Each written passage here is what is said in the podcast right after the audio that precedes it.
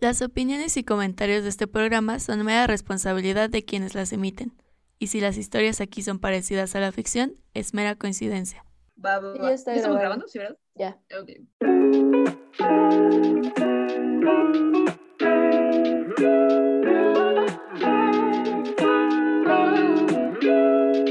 Que la historia de mi vida, nadie, nadie quiere que la vean conmigo. Es. Todo a lo mejor se termina en unos besos y después termina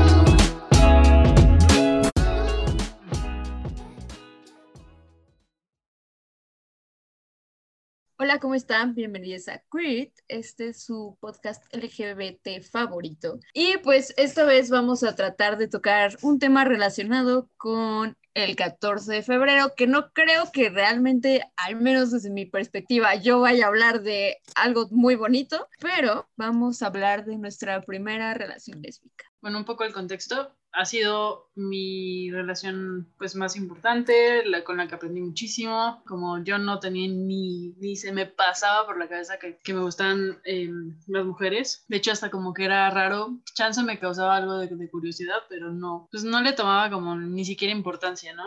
Y pues me enamoré. Me enamoré y no me di cuenta que me estaba enamorando. Tenía 16, 17 años y pues me- nos empezamos a llevar mucho, compartíamos canciones, nos escribíamos, todavía no existían los smartphones, entonces todo era por texto. Este, Unos buenos SMS. unos SMS y Messenger, Facebook y todo eso como que sí empezaba, pero pues no, no era como, como que la conversación iba para allá. Estudiamos en la misma prepa, literal, amor de prepa, y para mí era como una gran amiga al principio, ¿no? Era una gran amiga con la que tenía como muchas cosas en común, con la que podía hablar hasta la madrugada y podía hablar todos los días de mil cosas y salíamos y íbamos a muchos lados y com- comíamos helado, íbamos a tal, veíamos películas, era como toda una gran relación de mitad para mí. Ella ya me había dicho que le gustaba, pero yo era como, no, vamos a ser amigas, yo no le hago eso, yo no le hago eso. Eh, Oíte. y yo me di cuenta que era diferente a que fuera una amiga cuando un día me fui de viaje o de fin de semana a un lugar donde no tenía señal. Entonces me entró como mucha desesperación que no podía hablar con ella. Y cuando regresé de ese fin de semana, le dije, la neta es que pues, creo que sí me gustas. Y yo le pedí que fuera mi novia. Eso es, eso es como, sí, yo, yo le pedí que fuera mi novia y se lo mandé por mensaje porque pues, eh, fue como ese día que regresé y así, ¿no? Y obvio, pues para mí era como todo secreto, todo, todo, estaba súper, súper muy en el closet. Nadie de mis amigos se enteró hasta mucho tiempo después. Obvio, se habían dado cuenta porque pues, era bastante evidente, pero mm, lo que puedo decir como de esta, de esta cuestión del primer amor, para mí fue un... Nunca me había sentido como tan fuerte con una persona. La verdad es que esa relación fue muy bonita, duró ocho años. Eh, fue una relación muy larga, pero también muy bonita, o nos llevamos muy bien, nos entendíamos bastante bien, nos queríamos muchísimo, que eso también como que era muy importante. Y pues no había gran conflicto, o sea, creo que puedo decir que mi primer amor y mi primera relación fue muy preciosa. Este, no me arrepiento de absolutamente nada. Y sí, empezó así como, como una relación muy de amistad, que creo que eso es, eso es importante, como tomar esta parte de, de lo que es una amistad que es muy sincera, que tienes mucha comunicación con la persona, tienes como mucha confianza. No había en realidad ningún tema de desconfianza, de celos, de, de control, de poder. A lo mejor de alguna manera lo, lo sacábamos porque había mucha construcción que hacer. Pero eso, creo que el primer amor y esa sensación del primer amor para mí fue un, como esta cuestión de un imán con una persona y de que todo lo que pasaba alrededor se iba construyendo algo bonito. Y que aprendí muchísimo, aprendí mucho, mucho, mucho de ella, de esa relación. Eh, siempre la voy a recordar como una persona que amo y que adoro. Y esta es otra cosa. Yo siento que el amor, cuando es así de, pues digamos como saludable, y sobre todo este primer amor, creo que nunca se olvida. Con ella fue todo primero, ¿no? Como beso, este, la primera vez que, que con una mujer, o sea, todo fue con ella. Entonces, pues esas primeras experiencias, pues solamente como que reforzaban el amor que nos teníamos. O sea, chance con los hombres era como muy, meh, o sea, como que no me importaba, con ella se podía... Superficial, ¿no? Ajá. Súper superficial. Nunca me clavé con nadie, nunca me enamoré de ningún güey, nunca nada de nada hasta la fecha. Y ya, pues creo que eso. O sea, creo que, que darme cuenta que estaba muy enamorada de ella y de que el, el tema era que era eh, mujer, era como esos primeros besos que sentía como el corazón como que se me salía y me faltaba el aire y sí era bastante real esa cuestión, ¿no? Como, como ¿qué está pasando? ¿Qué está pasando, amigos? Y siento Güey, que es que- recordar el primer amor así. O sea, independientemente, y sí lo voy a decir como muy independientemente de, de los sentimientos, porque a mí me pasó así. Eh, güey, el primer beso con una morra es una cosa, una cosa, o sea, neta, ¿Cómo fue tu primer el- hay un mar de diferencia. ¿Cómo fue tu primer beso con, con una, mujer? Ok, voy a, voy a omitir nombres. Me acaban de terminar de mandar a la verga porque mi exnovio, el alto, me, me puso el cuerno y luego Gran yo traté de regresar con él. gran personaje, el alto. Yo traté de regresar con él y él como que era así como de sí, vamos a regresar. Y luego empecé a notar que sí iba, o sea, sí iba a mi casa, pero nunca salíamos. Y dije, güey, esto está de la verga. Entonces ya, ya hablamos y me dijo, no, pues es que la neta no quiero regresar contigo. Yo entonces, ¿qué chingados haces aquí, no? Entonces, pues ya, eso fue como tres días antes de mi cumpleaños, cuando iba a cumplir 18. Y pues yo estaba muy deprimida, estaba muy, muy, muy deprimida. Y más como de que, güey, me caga el sentimiento de que alguien te quiera ver la cara de pendeja. Entonces ya yo estaba entre enojada, depresiva, no sé, y no quería festejar mi cumpleaños. Para ese entonces, mis cumpleaños eran una cosa cabrona. O sea, ya Grandes tú fiestas. estuviste. eh, ajá, eran unas pedotas enormes, ¿no? Entonces todos estaban así como, bueno, mames, ¿por qué no vas a hacer nada? Y yo, güey, no tengo las ganas de nada. Entonces unas amigas fueron por mí a mi casa y mi mamá fue así como de tomen dinero y sáquenla de su miseria porque está de la verga, ¿no? Pues ya hicimos un plancillo ahí en el que no hicimos mucho, eh, estábamos bebiendo en un auto, todo bien, yo estaba así de que, güey, ya me quiero ir, bla, bla, bla. Terminamos en casa de una de mis amigas, que no sé por qué, pero ya nunca nos volvimos a hablar. Y unas de ellas, de mis amigas, se empezaron a besar. Y yo estaba así de, ¿what? ¿Qué está pasando aquí? Y de repente, una cosa llevó a otra y yo ya tenía a dos de mis amigas encima y de repente una de ellas me besó. Y güey, neta, no lo digo como en plan romántico porque nunca he sentido, o sea, la, la amo mucho, la amo mucho como amiga, nunca he sentido nada romántico hacia ella, como cuestión de pareja. Pero, güey, mi cabeza explotó en el momento en el que me besó. O sea, neta, sí fue como de puta madre, no, no, no, no, esto está muy, muy bien. Y, y entré en pánico y sí dije como, güey, necesito necesito seguir besando a esta mujer para siempre. O sea, eso fue como, dije, puta madre, ya va a liberar. Así, Es que sí, yo también siento que eso que me, que me pasó. Digo, yo sí estaba cayendo durísimo enamorándome, pero eh, me acuerdo muchísimo de ese primer beso, que fue como, necesito hacer esto todo el tiempo, necesito vivir esta sensación todo el tiempo. Y creo que no tenía tanto que ver con, o sea, sí tenía que ver con la persona, pero, pero era como nunca me había pasado, nunca me había sentido tan atraída a estar con, besuqueándome con una Sí, persona. güey, está cañón. O sea, neta, no sé si alguna vez vieron el diario de la princesa, como, el princesa, como el gran beso pop. No, Sí, sí, sí, el de la- o el de sea, la neta, piernita, ¿no? sí pasa. Sí, Sí, sí, sí, el sí. de la piernita, que haces la piernita. Güey, así. O sea, así se siente besar a una mujer por primera vez. Y está muy cabrón. Sí, pero sí, no, yo no, yo no tenía sentimientos por ella. Te digo que mi, mi primera relación no, o sea, sí fueron muchas primeras veces de muchísimas cosas, de muchísimas cosas, pero no, en primera no, ni empezó bien, ni terminó bien, ni nada bien dentro de o sea, no la consideras tu primer amor, tu primera relación lésbica. No, de hecho, así como tú sé dijiste, no me arrepiento de nada, güey, yo me arrepiento de todos y cada una de las cosas que hice en esa relación, todas, o sea, Sí, desde yo decirle también sí me ganas de cada vez que me contabas así de que no mames. Sí, todavía, todavía de- hasta la fecha Denise la conoció. Denise, mi roomie, la conoció y fue como de Karen, como chingados, y yo, perdónenme. Entonces, pues no sé si les parezca que cuente la gran historia de la gran nombrada Aquamugre. Sí, que Mi hermana acababa de fallecer y yo evidentemente estaba tirada a la mierda. Entonces, de repente, no sé si topan que hace muchos años esta página extraña de Ask se volvió un algo como... Claro, como era como el, como el Twitter, pero, pero anónimo. Anónimo, ajá, exacto. Entonces le podías hacer preguntas a la banda y así. Entonces un día, pues yo, o sea, yo sinceramente sí estaba mal, estaba mal por todo lo que estaba pasando en mi casa. Mi hermana llevaba como dos semanas de que acaba de fallecer y pues yo estaba pues, siendo un adolescente o pre post-adolescente, ya ni sé. Eh, y estaba en la computadora y me llegó una pregunta de Ast que decía así como de, ¿quieres salir conmigo? Y yo de, "Mm, ¿quién eres, no? Y ya después de varias veces que como que insistió, pues ya me dijo como soy tal persona, este, soy amiga de una de tus amigas y pues me gustaría mucho salir contigo. Y le dije como, güey, sinceramente no me veo en estos momentos saliendo con nadie porque estoy muy mal. Terminó esa conversación y muchas veces después volvió a, insistir en que, en que quería salir conmigo, que en serio le interesaba mucho. Entonces eventualmente yo dije, bueno, vamos a ver qué pasa, ¿no? Salimos y me enamoré de ella así como en corto. Y pues ya pasamos todo el día juntas, real, todo el día juntas. A ella se le olvidó que tenía que ir por su hermano y fue como de, ah, no manches, tengo que ir por mi hermano. Y las dos así como ah, pues vamos por el día. Así estuve todo el día con ella. Y, de- y yo, yo le mandé un mensaje cuando iba a regreso a mi casa y le dije, güey, la neta me gustaste mucho, qué pedo. Empezamos a salir y como a las dos semanas eh, empezamos a andar. Yo le pedí que fuera mi novia. Entonces ya, o sea, después de eso, ella se mudó. Yo dije como, bueno, güey, pues si quieres a- relación a distancia, relación a distancia. Me super gaslighteo que yo no sabía que eso era eh, ¿cómo se dice? Violencia. Yo ni siquiera, o sea, ni me pasaba por aquí.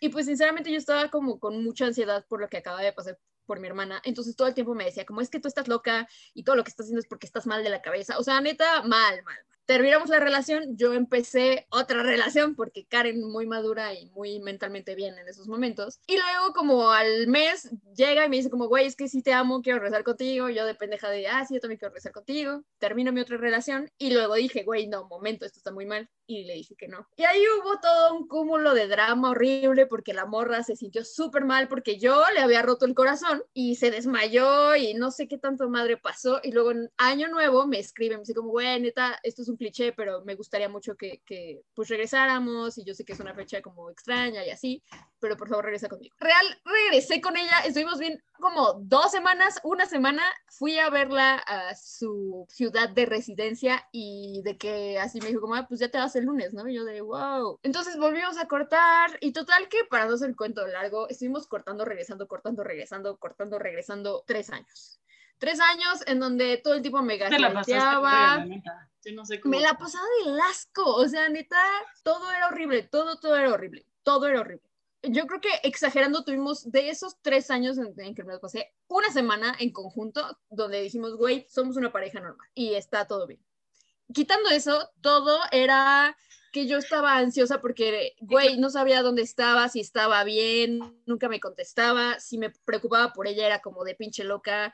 O sea, te eh, estás- mientras eras novia. Ajá, sí, exacto, exacto, exacto. Entonces, ya, o sea, llegó un punto en el que dije, güey, yo estoy harta de esto. Y de repente un día, así, como que todos los años me hacía lo mismo, de que llegaba por ahí de septiembre, me dejaba de hablar.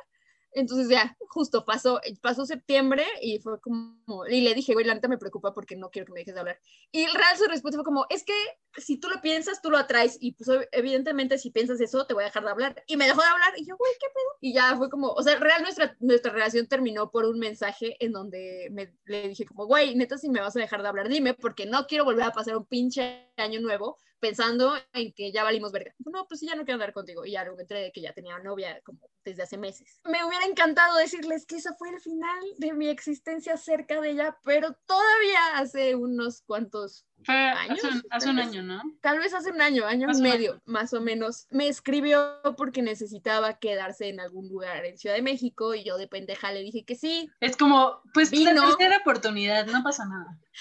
No, ¿sabes qué? O sea, sí hubo un momento en el que yo dije, güey, tal vez era una mala persona porque era culpa de las dos que esta relación fuera una mierda, ¿no? Vino, la tatué porque me pidió que la tatuara y se fue. Y ese fue... ese, ese fue el final de la historia en mi existencia con ella. O sea, sí, fue como, se desapareció. Nada más vino que la. Bueno, lección aprendida. Evidentemente el tatuaje fue gratis. Entonces, sí, ajá, sí, o sea, ya. Oye, pero ya se quedó dormida en tu casa ese día, ¿no? No, estuvimos como media hora en mi cuarto, acostadas las dos en la misma cama, como acariciando al perro, y fue lo más incómodo que he hecho en mucho tiempo, güey. Neta, fue como, güey, Bueno, esto está mal. las vibras no mienten. No. Y pues la neta sí me arrepiento de toda mi primera relación. O sea, por más que la gente me diga como, bueno, güey, pero aprendes, no. O sea, eso fue algo exagerado. Pero no sí, o sea. En, en cierto modo sí aprendiste. Estamos viendo dos primeras relaciones lésbicas como de los lados opuestos a donde podrían ir. Seguro hay más opciones y seguro hay más como caminos, pero los más clichés es la locura de, de eh, alguien súper tóxico, de una relación como muy tóxica, que Sí. te arrepientes. Y la otra es como, sí. como esta eh, relación de, de matrimonio este, medio heterosexual. Y también pasa, y es Pero una no, réplica, y ya, o sea, como que tanto tú como yo, después de esas relaciones, es como de construir absolutamente lo que conocemos de una relación y de qué es lo que no queremos y de qué es lo que, pues, no va por ahí. Amo y adoro y hablo bonito de esa relación. Había veces que era, este, como detalles y regalos como me mama el cereal y entonces de repente llegaba a los recreos de 15 minutos con una caja de cereal, un topper y un, un, vaso, un vaso de leche, un termo con leche a comer cereal. O sea, como que era muy romántico, era muy bonito y es eso, ¿no? Tener como, como esa relación turbo romántica, turbo heterosexual un poco también. ¿Qué piensas del 14 de febrero? O sea, yo una de las cosas que, que creo de esta fecha en particular es que todos los Scorpio nacen, no, es cierto, que todos los Scorpio nacen de eso y nos amamos. Yo soy Scorpio, así. Es que no, no me preguntes el 14 de febrero, hija. Yo soy cáncer, o sea, todo lo que te voy a decir va a ser cursi. Y Tú sí eres super cursi, yo soy, yo, yo, yo soy detallista. Tú, eh, tú sí eres muy cursi. Lo siento, tú sí Soy muy cursi. Sí, no, yo lo sé. Y, y justo de esta relación había algo que me decía mucho y, y que yo replico y me choca porque en serio me siento así y lo he hablado en terapia y no hay forma en la que yo no me sienta así nunca. Le daba asco que yo fuera cursi. Y me lo decía, me decía, me da asco que seas tan cursi. Entonces yo en mis siguientes relaciones siempre me estoy disculpando cuando quiero dar un detalle porque contienes, real ¿no? lo que hago es, es, ajá, le digo como, perdón si esto te da asco, pero, y ya doy un regalo. Qué mal que la es gente, qué mal que una situación te dañe a futuro, ¿no? Como, y, y luego es como el desaprender lo que aprendiste de una relación y de una persona, ¿no? Creo que mm, yo también, por ejemplo, con esa ex, yo también cuidaba mucho que no fuera tan cursi conmigo, pero porque yo estaba en el closet. Entonces creo que depende del- de, la situación en la que estés. Y hay una cosa bien importante que alguna vez leí y después como que lo entiendo de esta manera, que cada quien da y recibe amor de alguna manera. O sea, a mí, por ejemplo, esta, me gusta mucho que sean súper de- detallistas, pero me gusta mucho la compañía. Y no tiene que ser compañía de voy a estar pegada a ti todo el tiempo, sino como voy a leer y tú vas a estar en el lado de allá, o yo voy a trabajar y tú vas a estar allá. O sea, como que ese tipo de compañía. Y es como muy importante saber qué clase de amor te gusta recibir y qué clase, qué tipo de amor te gusta recibir y qué tipo de amor te gusta dar. Tú eres súper detallista y tú Claro. eres súper cursi. Chance, por ejemplo, para mí es más como de estar como de escuchar, como de no soy tan detallista, no soy tan cursi, pero me gusta cocinar, por ejemplo. Entonces, Claro. mi manera de dar amor es cocinando para ti. O sea, creo que es, está padre saber cuál es tu manera de cómo te gusta recibir amor y cómo te gusta darlo. Y con la persona con la que estés, sea el vínculo que sea, que lo puedas hablar de esa manera. justo como, o sea, yo, yo sé, por ejemplo, que sí, justo soy muy cursi, soy muy, muy detallista y sobre todo soy muy cariñosa. Sí, soy muy de que me estén abrazando o de, más bien, o sea, no tengo tanto tema si no me están abrazando, pero yo sí soy muy de estar abrazando y estar dando besos. Y en general soy así, o sea, no solamente con mis parejas, soy, soy muy cariñosa, soy una persona muy cariñosa. ¿no? Y entonces también entiendo que existe gente a la que no le gusta y está súper bien y lo respeto. Lo que me crea mucho conflicto es que si saben que soy así, pueden decírmelo desde un inicio, ¿no? O sea, pueden decirme como, güey, sabes que la neta yo no soy tan cariñosa, no me gusta. Y eso creo que Y es no una tengo cuestión- pedo. Eso es una cuestión como de desaprender. O sea, creo que está bien chido poderlo preguntar y decir sin que la gente se ofenda. Claro. Ah, exacto, exacto, exacto. Es como un de, güey, pues, ¿sabes qué? Todo mientras haya comunicación funciona, ¿no? O sea, es, creo que es la base de... Sí, o sea, por ejemplo, hay personas con las que me ha nacido mucho más ser cariñosa y como que estar muy presente y creo que, mm, o sea, por ejemplo, en, en, en otro, en otra mini relación que tuve, yo era muy cariñosa y me decían como, no, no seas porque a mí no me gusta y al- en realidad creo que tenía que ver con que no estábamos como en, la misma, en el mismo canal, o sea, no estamos en el mismo nivel de, de comunicación y de cariño y de todo, entonces creo que para evitar cosas es muy bueno tener la comunicación abierta con la persona con la que estés para poder hacer y construir una relación. No somos expertos en relaciones claramente, porque yo he tenido una que Claramente duró no como mil años y, y tú has tenido varias que, no lo sé, puedes es- describirla. ¿Cómo han sido mis relaciones? Sinceramente, mis primeras dos relaciones eh, o sea, como que la primera, pues obviamente ya escucharon como más o menos el background y fue tortuosa.